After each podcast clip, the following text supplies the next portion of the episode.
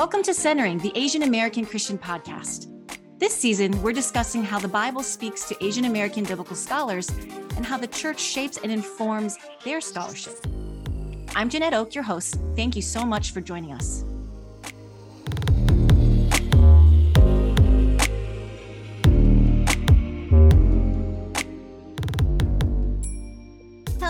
And welcome to today's episode of Centering. My name is Janette Ok, and I am Associate Professor of New Testament here at Fuller Seminary. And for you who are joining us for the first time, welcome. So glad you're here. Centering is the Asian American Christian podcast, where we host conversations related to all things Asian American and what it means to live out the Asian American Christian faith. Our season eight is focused on the role of the Bible. And I'm really excited about this because, of course, Fuller cares about the role of the Bible. but we haven't really talked about it specifically from the perspective of Asian American biblical scholars and how their work is shaped by and for the church. You know, sometimes people wonder why we need biblical experts. How does their expertise reach us? It seems sometimes far away from the on the ground work of ministry. Uh, and so, how does the work and interpretations of biblical scholars impact the church's view of God and interpretation of scripture. And so it's no surprise that I've asked Dr. Gail A. Yee to be a guest. Gail has so much to say on this topic. But before I go on, let me first introduce her to y'all. So, Gail A. Yee is Nancy W. King Professor of Biblical Studies Emerita at Episcopal Divinity School. She has had an illustrious and impactful career as a Hebrew Bible scholar and professor for over 40 years. In addition to countless articles and book chapters, Gail is the author of the Hebrew Bible Feminist and Intersectional Perspectives, published in 2018 from, by Fortress, Poor Banished Children of Eve, Women as Evil in the Hebrew Bible, Jewish Feasts in the Gospel of John, Composition and Tradition in the Book of Hosea, a commentary on the Book of Hosea, and so many more things. Oh, she's edited Judges and Method, New Approaches to Biblical in Biblical Studies. She serves as co-editor for Texts at Context series for Fortress Press, and her most recent book is called Towards an Asian American Hermeneutics, an intersectional anthology, just published in 2021 by Cascade. The book is right here on my desk, by the way, Gail. in 2019, Gail was president of the Society of Biblical Literature. She was the first Asian American woman honored uh, to, to serve in this capacity. She was awarded an honorary doctorate at Divinity of Divinity from Virginia Theological Seminary in 2020. And she lives at Pilgrim Place, which is in Claremont, California. It's a retirement community of social activists and many amazing folks where I think it's safe to say Gail is the life of the party. and I know I'm not supposed to give too long an intro because it's it can get boring for reader or listeners, but I have to say more because you have so, had such a long career, such a rich career. I'm just going to go on a little more. Gail has been a pioneering force in Asian American biblical hermeneutics and post-colonial criticism and feminist interpretation of the Hebrew Bible. She has mentored countless students and scholars in biblical studies, myself included. Her commitments to investing in Pacific Asian and North American Asian women in theology and ministry has influenced multiple generations of leaders. And Gail is so funny, so down to earth and approachable, humbling and ex- inspiring, disarming. And, and I'm just going to say from the get go that Gail, you are an academic hero of mine, and I and one of my favorite eating buddies. so thank you forever. thank you so much for uh, joining me on centering today. It's an honor and a pleasure. Thank you. Thank you so much. So, Gail, how are you? What have you been up to lately?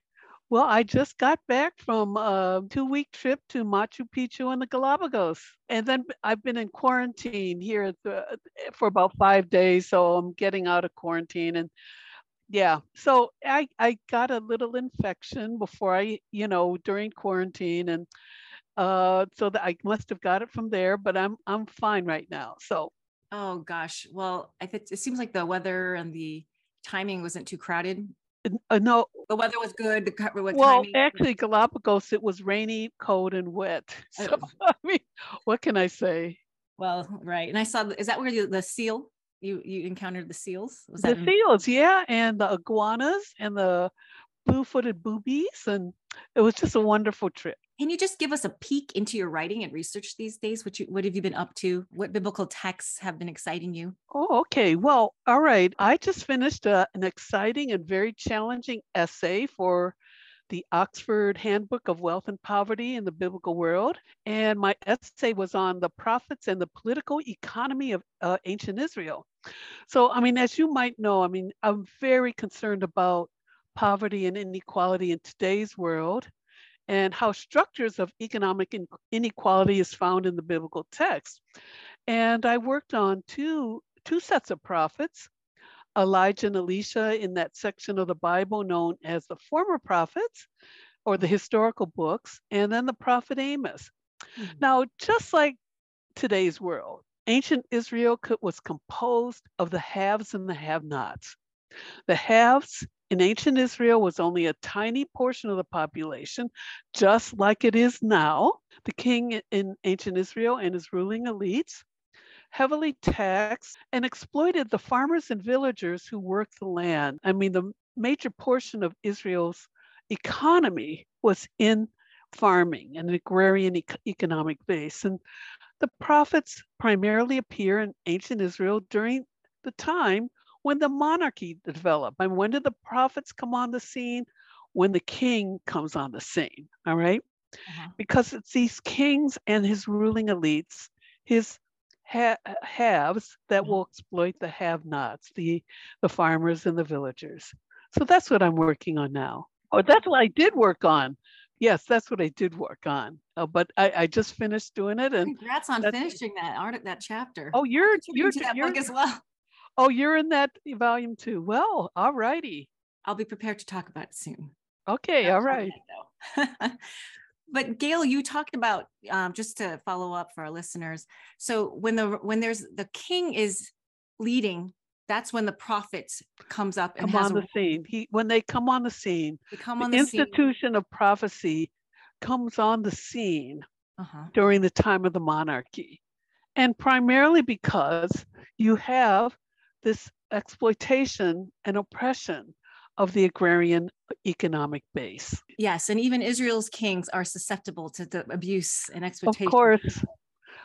Yes, they are. And so would you say then so when so the role of the prophet, uh, the biblical prophet when people talk about prophetic preaching or prophetic voice today, and you're studying ancient Israel and the role of the prophet. How do you bridge that kind of language and those concepts? Well, mostly people have this misunderstanding that the prophets were fortune tellers. All right. And I, I mean, that you think of, you know, a, a disheveled person holding a sign, repent, the end is near. Well, that's not what the prophet, the prophets were social analysts. I mean, the, uh, most of them came from the upper classes, basically. And they developed a social conscience. They saw the oppression that was going on among the people.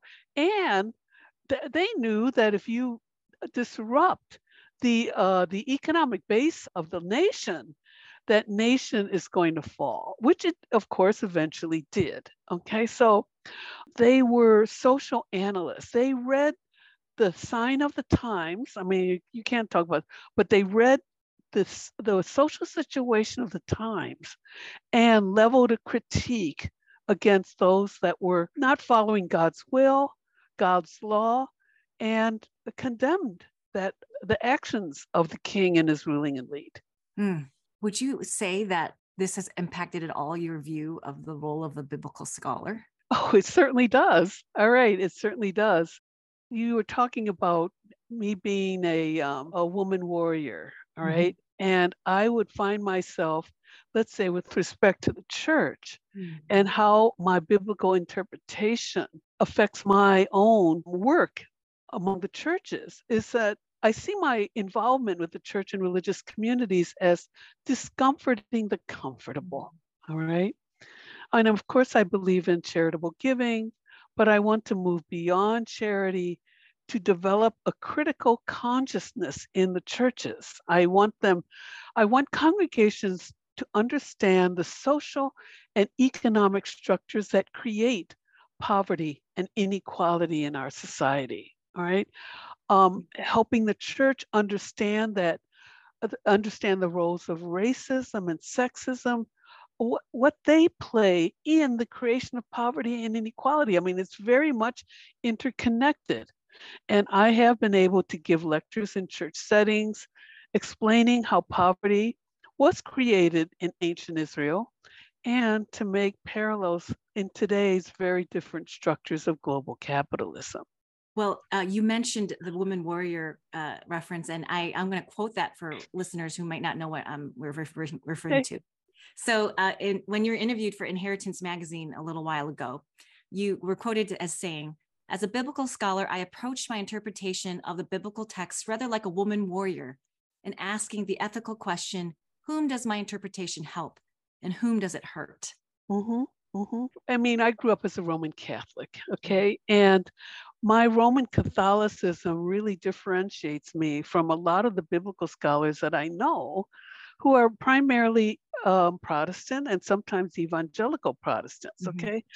And, you know, as a Roman Catholic, I did not grow up with the Bible at all. All right. I mean, it was primarily, you know, the sacraments and, um, you know, the Eucharist and and the mass which is very important for me i mean that's a, that incarnational theology which is very much a part of roman catholicism is, is very much a part of me and so i was not really bound by doctrinal issues of interpretation I, I do believe the Bible is the word of God, but I, I definitely believe that it's also the word words of men. All right, mm-hmm. very much so. I mean, I have no problem of seeing the sexism, the racism, the violence, the ethnocentrism, the classism, mm-hmm. uh, the um, abhorrence of the other in the Hebrew Bible, and I will criticize that. All right. And when I interpret the text, again, I'm not bound by, you know, doctrinal issues. I interpret the text uh, thinking, well, whom does my interpretation help? Does it help the poor? Does it help the marginalized? Does it help women? Right? And whom does it hurt? Mm-hmm. I mean, I've seen how the biblical texts have hurt the LGBT community, how it uplifts the prosperity gospel and for the wealthy. I've seen how people hide behind the Bible, you know, uh, instead of confronting social realities. So, in that sense, when I interpret the Bible, I see, well, whom does my interpretation help and whom does it hurt? In that sense, let's say, for example, those who think the Bible condemns LGBTQ, I would say, you know, that's not the way I read the Bible. In fact, if I read the Bible very carefully, that is not the issue in, let's say, for example, Genesis 19 regarding the Sodom and Gomorrah mm. story. Of course, I think it's a matter of hospitality. That's what I mean when I talk about when I interpret the Bible. When I when I read this biblical text, whom does it help? Who's, whom does my interpretation help? And whom does it, all right, not hurt, but discomfort, resist against, rattle, rock the boat. Mm-hmm. Okay, so that, that's what I mean by that. Yeah, no, thank you for unpacking that. So, Gail, you are a third generation Chinese American from Chicago, correct? Mm-hmm. And you were the oldest of what? How many siblings was it? Uh, twelve. Yeah, twelve. 12 siblings. So you're the oldest of twelve, and you were you were raised Catholic. Yes. You lived in the slums of Chicago. Would that be fair to yes. say? Basically, yes, Blackstone Ranger territory for the first 10 years of my life. I mean, it was mostly my friends were primarily blacks and Puerto Rican. So oh. I really did not have much contact with with white people basically. So so can you tell us how you became a biblical scholar? Okay, well, I was a pre-med in college. I mean, uh-huh. I I had worked in hospitals, little company of Mary Hospital in Oak Lawn, Illinois, and I was a dietary aide and I was a candy striper first and a dietary mm. aide and a nurse's aide and thought I should go into pre-med and which I did at Loyola University, but I could not pass a math course. All right. I mean, I withdrew from algebra three times before I flunked out. Now, because I was getting A's in my English literature course, I mean, I, I had no idea, but evidently I was. Okay. Um, I ended up as an English major. I mean, because evidently I was good at interpreting ri- written text. And during my senior year of college at Loyola, I had a religious experience at a Taizé retreat, and I ended up in the first U.S. contingent contingent of young people to Hmm. go to France and attend Taizé's Council of Youth. Okay, we, Wow. I was one of the first. I was with a whole bunch of African Americans. Okay, now when I returned, I was full of the Spirit when I returned, and I started leading Catholic Charismatic prayer meetings at Loyola. And while I was doing that, one of the guys, one of this guys stood up and said I shouldn't be leading uh, the, the meeting because it says in the Bible that women can't be leaders. Well, of course, I never read any, you know, I really never read the Bible. And I was stumped. I didn't know that. And uh, now at the time, I was the secretary of the dean and faculty members, this is at Loyola. I was secretary of the dean at Loyola. And faculty members would come and sit near my desk while, desk while they waited for their appointments with the dean. And so there was one, this one Jesuit priest who was a faculty member came in. And so I says to him, I mean, does it really say in the Bible that women can't lead prayer meetings? And he replied, You need to get a master's in theology.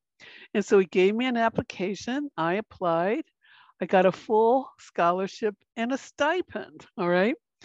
And I chose New Testament as a concentration because I was good with text. Okay. And especially when this guy tells me Yeah. that, you know, I mean, I wanted to read where that was. Mhm. And I was five years in New Testament in my doctoral studies in Toronto when I saw the light and I switched over to Hebrew Bible to Old Testament. So that's basically how I ended up uh, becoming a biblical scholar. So in five years into it, you decided you wanted to go to Yeah, I, what happened was, the Hebrew Bible. you know, as a US student, I really couldn't scholarships in Canada. I was in Canada, but I was able to be part of a a grant project done by a, a New Testament guy at York University, and it was a uh, called the Parables Project.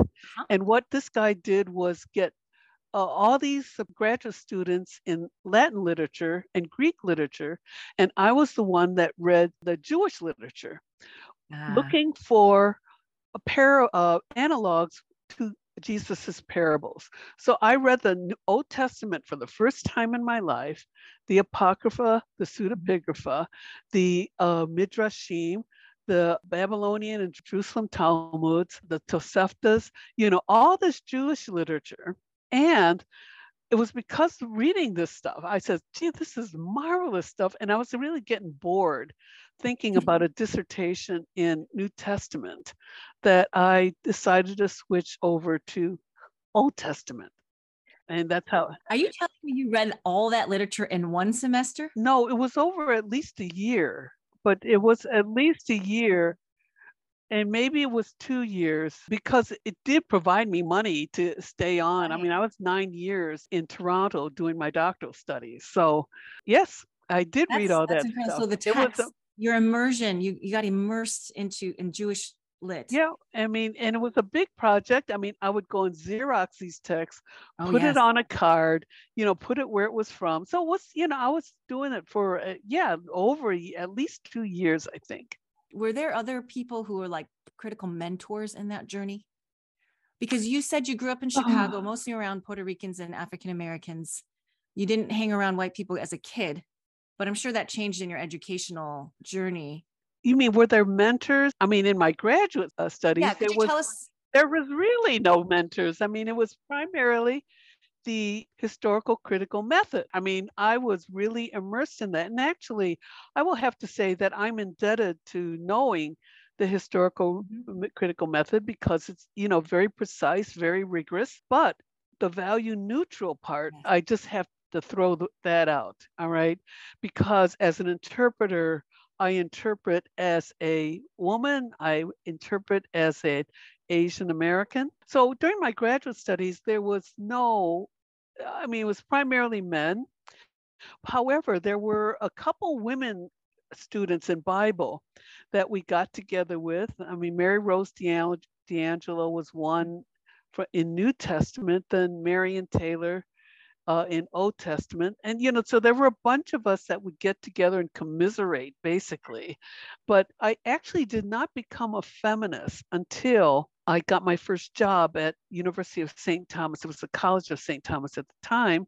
And I started hanging out with the English department, mm. which was very, I mean, my department, I was the first woman in my department of all priests who only did their mm-hmm. masters in theology. All right. So a couple did their their doctorate. But in the English department.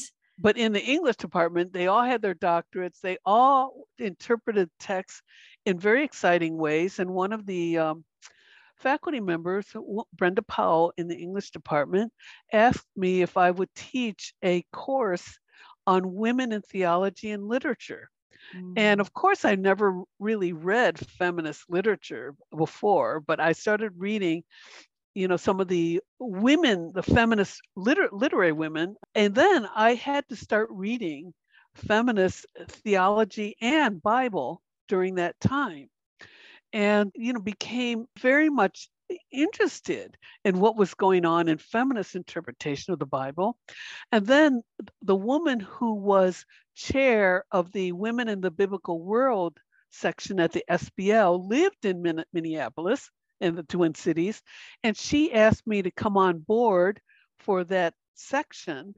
And I eventually became chair of that section uh, mm-hmm. eh, coach actually co-chair with her and then became chair of that section so of course i had to start reading you know more and more feminist literature and then i also became chair of the women's studies of the uh, uh associated colleges of the twin cities mm. they didn't have enough faculty to have a department of women's studies so what the colleges did was have uh, different faculty members pool their courses into this program which I directed, uh, the Associated Colleges of the Twin Cities, and we were able to have a women's studies major from mm. colleges such as uh, Macalester, Hamline, College of St. Catherine, Augsburg College, and then and St. Thomas.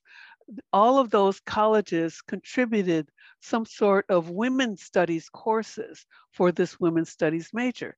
So that's how I, I became very much involved in feminism. All right. Yeah. I mean, that was in the eight, late 80s, early 90s.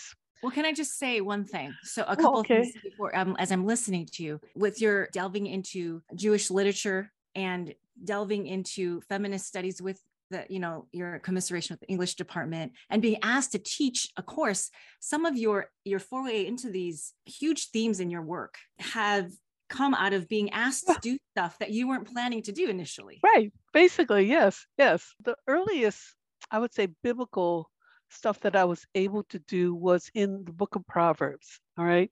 I mean even during my graduate uh, studies i did an analysis of Proverbs 8, where it was the, creation of woman wisdom. Mm-hmm. And that was one, one of the first publications that I did in graduate school in Die Zeitschrift für die Alttestamentliche mm-hmm. Wissenschaft, this, you know, big high mucky muck German. um, but uh, you know, but I mean, it wasn't a feminist thing, yeah. but at least it it dealt with women. So then I went back into Proverbs and I noticed that there was this dichotomy between woman wisdom and the foreign woman. Mm-hmm. So I I did something for that and I can't remember where that was published, but I, also I do know that because I was chairing Women in the, in the Biblical World for Society of Biblical Literature, Athalia Brenner sat behind me, passed me a note and says, I want to republish my oh I can't even remember the name of the the uh, oh the, it was the Isha Zara the the foreign woman okay in, in the biblical the Isha Zara she wanted to publish that in this new uh, series called the feminist companion yes. to the bible okay yes. and so i republished that there with athalia but then athalia and i became very good friends and so you know, uh, I'm not sh- sure if your readers knew about Athalia Brenner, but she was one of the foremost Israeli feminist biblical mm-hmm. scholars. She did a thesis on the ancient Israelite women from a literary and sociological perspective. That was her dissertation. And she published it, and they wouldn't give her tenure for that book because feminism was going Oh. nowhere. And she lost her job, I think it was Tel Aviv, but got a job in Amsterdam and started this feminist companion to the Old Testament. From there, it just blossomed. I think there's also a feminist companion to the New Testament as uh-huh. well. All right. So, I mean, that was her baby. And she also co chaired with me Women in the Biblical World section at the SBL. And she and I are also co editors of Text at Context. We still have kept that. That friendship for oh, almost 20 years now, uh, and uh, very Amazing. much enjoy that friendship. I think it's Uh, fair to say that you're you're not just theoretically doing feminist work. You help forge feminist biblical scholarship as a Hebrew Bible scholar, um, among others who are doing the same thing. Oh, thank you. Yes. Hey, I'm Daniel Lee, the Academic Dean of Fuller Seminary's Asian American Center. I hope you've been enjoying centering. Our vision is to provide substantive conversations on topics that really matter to the Asian American Christian community and to others who care about us. This work is made possible by the support of listeners like you. Your contributions help cover the production and editing of this podcast and continue to affirm that this work is important to our community. To support centering, please visit fuller.edu slash giveaac. Again, that link is fuller.edu slash giveaac. Thank you for listening.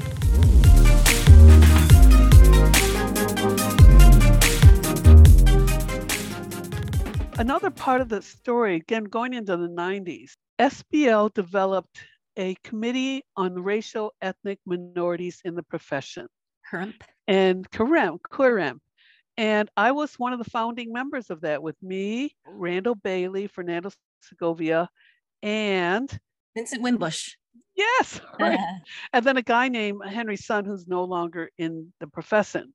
He was Asian American. So you had the black African American, you had the two African Americans, Latin, Latinx with Fernando, Mhm. Henry Sun, who's the Asian, and I was the only woman, and I think I was there as the feminist. All right. I mean, there I had to go and figure out uh, my racial identity. I mean, I knew uh, my racial identity, Mhm. but it, it was also during the 1990s. I mean, I was not only a founding member of CUREMP in the 1990s, but Kwok Puilan asked me to do a paper uh, for the AAR on my identity and national politics. That was the first time I was able to reflect upon my Asian Americanness. what year and was that? Do you recall? That was Jen? 1994 uh, uh, because it was a it was also in Chicago, Mhm. which is my hometown. Right. And so it was from that point on. Uh, oh, and then you know I got involved with PANAAWTM because Yes, of I was gonna of you about that. Puilan. Yeah. And so it was in fact it was 1998. Kwok Puilan, we were we were at a Pan meeting in, in Toronto, and Kwok Puilan passed around this mimeograph sheet and was primarily for graduate students to have an interim two-year interim position of studies in feminist liberation theology, directing studies in feminist liberation theologies at EDS, at Episcopal Divinity School. Oh and so God. that's where I said, this is the job for me. I mean, I left a tenured full professorship. I had a house and everything, sold my house to go for an interim two year position because this was where I knew I was supposed to be. You Sell know, the land um, to get the pearl. yeah, really. So Episcopal Divinity School hired me as a full professor, tenured. I was part of one of the most progressive, anti-racist, anti-oppression schools in the nation. So I mean, it was God's grace basically, and it was particularly at because the EDS was such an anti-racist place. I I really got involved in studying what anti-racism was when I moved to EDS in 1998. And so that's where it took off, you know, my Asian American interpretation of the biblical text. And critical consciousness. Yes, definitely. And you became colleagues with Kwok Puilan, which always Yes, right, definitely. Yep. hmm I want to note for those who are listening, you might we we mentioned the word PANAAWTM and you might wonder what what is that. So it's this acronym, uh, P. Wait, I always get P A N A A W T M, which stands for the Pacific Asian and North American Asian Women in Theology and Ministry Group. It's always a mouthful, but that's what you're referring to when you mentioned Pan, Pan And earlier we also talked about CUREMP um, in the SBL um, Committee for Underrepresented Ethnic Minority. Correct. A, a, committee on underrepresented racial and ethnic minorities ethnic. in the profession. In the profession, yes. yes. And I want to note that I was a grad student. Oh, and actually, CUREMP, CUREMP I, I, joined, I started going to the lunches every year since I was yeah. an MDiv student. And PANAAWTM's also, I think, since I was an MDiv student, and it was, or a PhD student. And so these both CUREMP and PANAAWTM were very formative for me, um, along with ATSI, Asian Theological Summer Institute, um, Wabash, APARRI. Mm-hmm. And you might wonder what, what is that? APARRI stands for the Asia Pacific Americans Religions Research Initiative, et cetera. So I just want to name that because you're involved in all of that. Well, which PANAAWTMs were you at? Uh, I was at. Was it in Boston or was it in? We met it in. We met at one in Atlanta. Oh gosh, that was, was, actually yeah. that was, and we I, there I learned about you as being a horseback rider. Yeah, right. okay. And a very good dancer. okay. and also, you helped read uh, uh, my dissertation research proposal. Yeah, yeah. Which I'm very grateful for your feedback. Yeah, thank you. You know, sometimes we need feedback and we need support that's not just within the institution, but as women of color, as Asian American, we're often out in adjacent spaces. Mm-hmm. Uh, and, and it's so vital, uh, mm-hmm. not only for networking, but also to survive and to be equipped and to support one another, not just for a year, over the course of many. Oh, definitely. So, I never had any of that in my graduate studies. And um, I would say when I tell students, I get involved with Wabash, get involved with SBL, you know, get involved with uh, PANAAWTM and network because you need that support. I mean, because I knew I did not have any of that support. I mean, the FTE, you know, oh, with yes, scholarship, pro, a scholarship for theological exploration. Yep. I mean, and all the Wabash, Wabash for Asian Americans, for Latinx, for African Americans. You know, I mean, that did not exist in my day. And I, I tell students, get involved, get involved. I mean, that's why I was very, I told Warja, you need to get students coming to the CUREMP lunches because yeah. he had never been to a CUREMP lunch. I said, oh, how was that possible? yeah. So yes, SBL, that CUREMP is part of SBL. Yes. Mm-hmm. Yeah and we you know you were also involved were you also involved in the uh, asian american asian and asian american hermeneutics oh i was one of the founding members that's that's, that's what i, I yeah I, no i, I was I, I actually wrote i actually wrote the proposal you know I should also note that Dale was one of the founding members of the Asian Asian American Hermeneutics yeah. section for the SBL.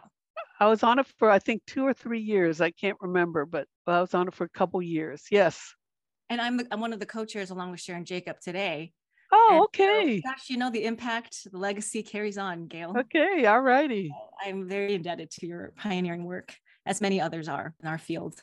You talked about how it was when you went to Episcopal Divinity School. That's when your explicit reflection and racial ethnic consciousness as an Asian American uh, started to really rise in you mm-hmm. and be expressed in your scholarship and teaching. So, can you tell us about how your Asian American identity, and, and you could couple that with your Catholic identity, how your social location impacts the way you interpret the Bible and maybe offer a specific text as an example? Yeah, sure. Now, I mean, as I mentioned, I, I grew up, you know, as a, a Chinese American female living in the slums of Chicago. And the structure of my family was very patriarchal. My father was at the top, and uh, then my mom, and then the 12 kids. And so the female gender and lower class status and my Chinese American identity are very much part of my part of my identity. So I I cannot separate my Asian Americanness from my, you know, femaleness from being, you know, somebody who grew up in the slums. But it took me a long time before I realized how my Asian Americanness deliberately affected my scholarship. Okay. I mean, I was a feminist Okay. before I became, I mean, I I was involved in teaching a course in women theology and literature, uh, women in the biblical world. So I was a feminist before I became an Asian American biblical scholar. All right. But, you know, when I thought about that, I was following the field of biblical studies itself. All right. Uh, biblical studies itself was primarily white, male, basically, and historical critical. All right but they started to acknowledge you know the, the i mean so you have elisabeth schüssler fiorenza becoming president of the uh, society of biblical literature and then i can't remember carol osiek becoming um, uh, then carol newsom and then you had vincent wimbush who became the first african american or, or a person of color president all right? The biblical studies itself was becoming more a little bit more feminist and more racially conscious all Mhm. i mean the field itself. So i didn't even though i was you know developing feminist and then racial i mean so did so was the field. Now the best example that i can give of my uh, was my very first reading of the biblical text as an asian american Okay. and this was my analysis of the book of ruth as a model minority and perpetual foreigner. Now, you have to know that I really did not read Asian American studies until I had to do this paper. All right. That was a whole field of studies out there. So I read a lot of, you know, the history of Asian Yeah. Asian Americans in the US. Yes. I mean, I knew about the model minority. I mean, you can't help but knowing about model minority, Minority, but I did not really recognize the perpetual foreigner until I realized that, you know, people would say, "Where are you really from?" Where I mean, where are you from? And then you would say, "Oh, from I'm from I live in Boston. You know, I'm from Chicago." And then they said, "Where are you really from?" And that so that what they're trying to find out was what race or ethnicity I was. Okay, and that is the uh, prime examples of Asian Americans being regarded as not being part of the US. All right. Yeah. We're not citizens.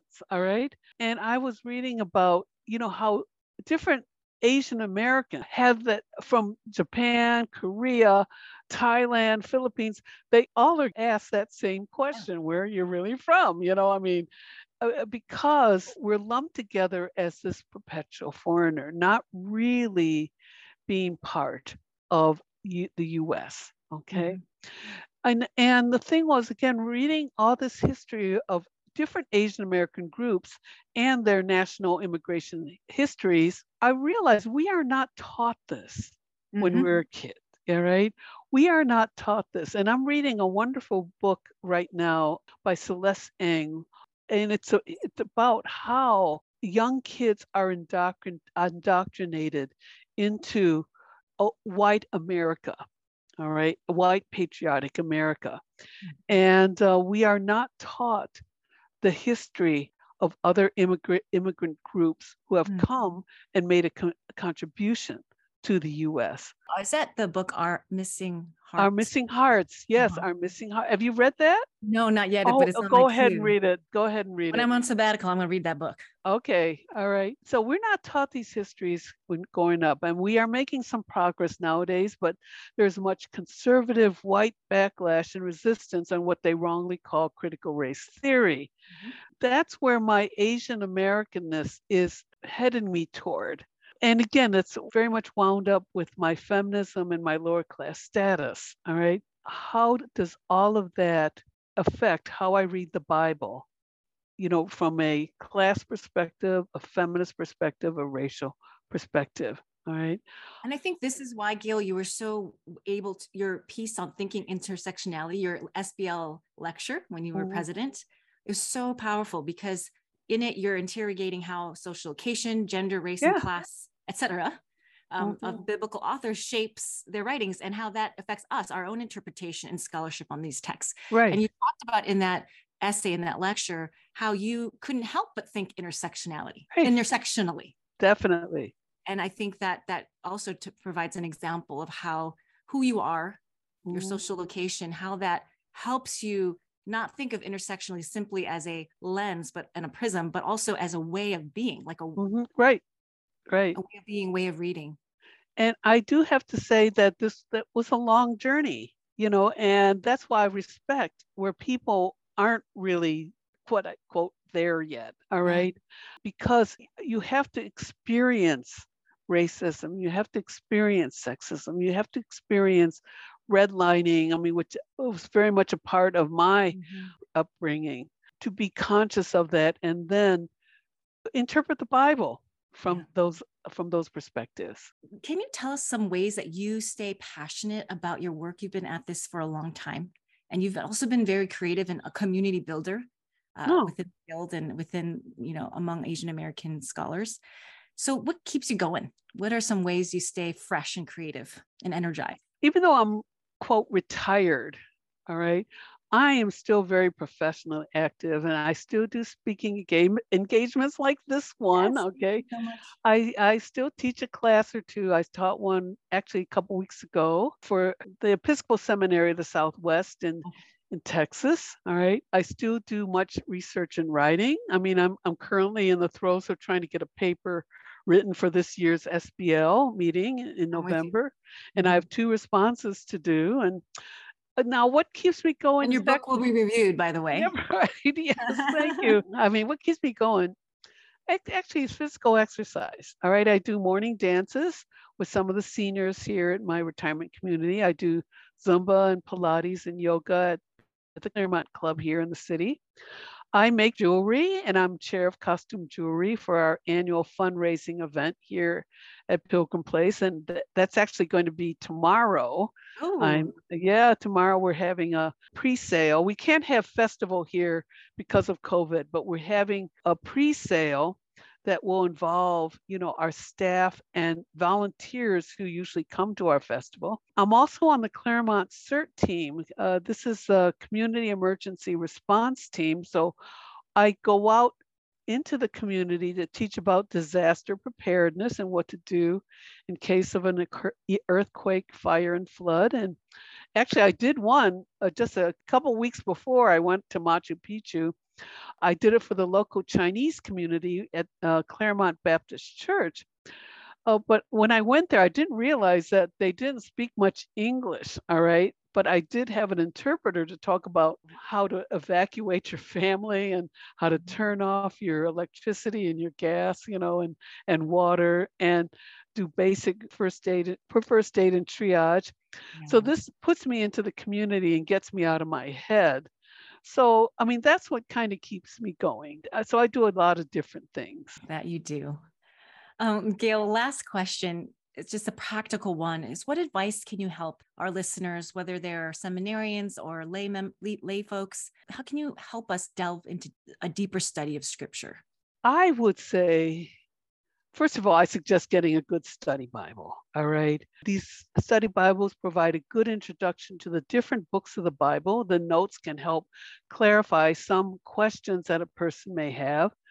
I mean, the Bible was meant to express the religious beliefs that ancient Israelites and the early Christians had about their various relationships, and I mean various relationships with God and with each other. It wasn't monolithic. I mean, there were different understandings of who God is in relationship to uh, ancient Israel or, you know, the different ancient times the Israelites were in their history and with the early Christian community. So these books were developed over a long period of time in different geographical places and in different contexts, very much different from our own. So, in many ways, what people will read in the Bible was very foreign and difficult. Mhm. And uh, I mean, this will surprise many believers because I think that we usually get the expurgated version of the Bible in our churches. And the Bible was not meant to be a moral tractate for a good life. I mean, the in the Bible, men ruled, women were subjugated, raped, and sometimes dismembered. There was a mm-hmm. very much of a distrust of the foreigner, particularly when God commands the annihilation of the indigenous peoples of Canaan so that the Israelites can take their land. Okay. So, all of these things, you need a good guide to help you. All right. a good start is a good Bible, a good study Bible. But you want probably to look for good adult educational offerings at semin at good seminaries like Fuller. All right. I can speak from the perspective of the Episcopal Church. The church has several year long programs for lay people called Education for Ministry or EFM. Mm-hmm. And this is a four year distance learning program in theological education. And it's based on small group study and practice. And it's designed for those who want a deeper learning of their faith. You do want a critical, intelligent study of the Bible. Okay, so that's what I would suggest. You know, going into its history, going into understanding the biblical text in its context, and then how you build upon that for your own Christian belief. Gale, I'm so grateful for your time and that you were able to share so much of your experience and your scholar, scholarly journey. Thank you for joining us on Centering today. And it's it's a pleasure. You're such a joy and you're an amazing scholar and you've done so much to impact not only the field, but a lot of minoritized voices who are doing amazing things out there. So thank you. This has been Centering, the Asian American Christian podcast. Please tune in each week as we continue to discuss how the Bible speaks to us. And remember, God loves and embraces all of who you are.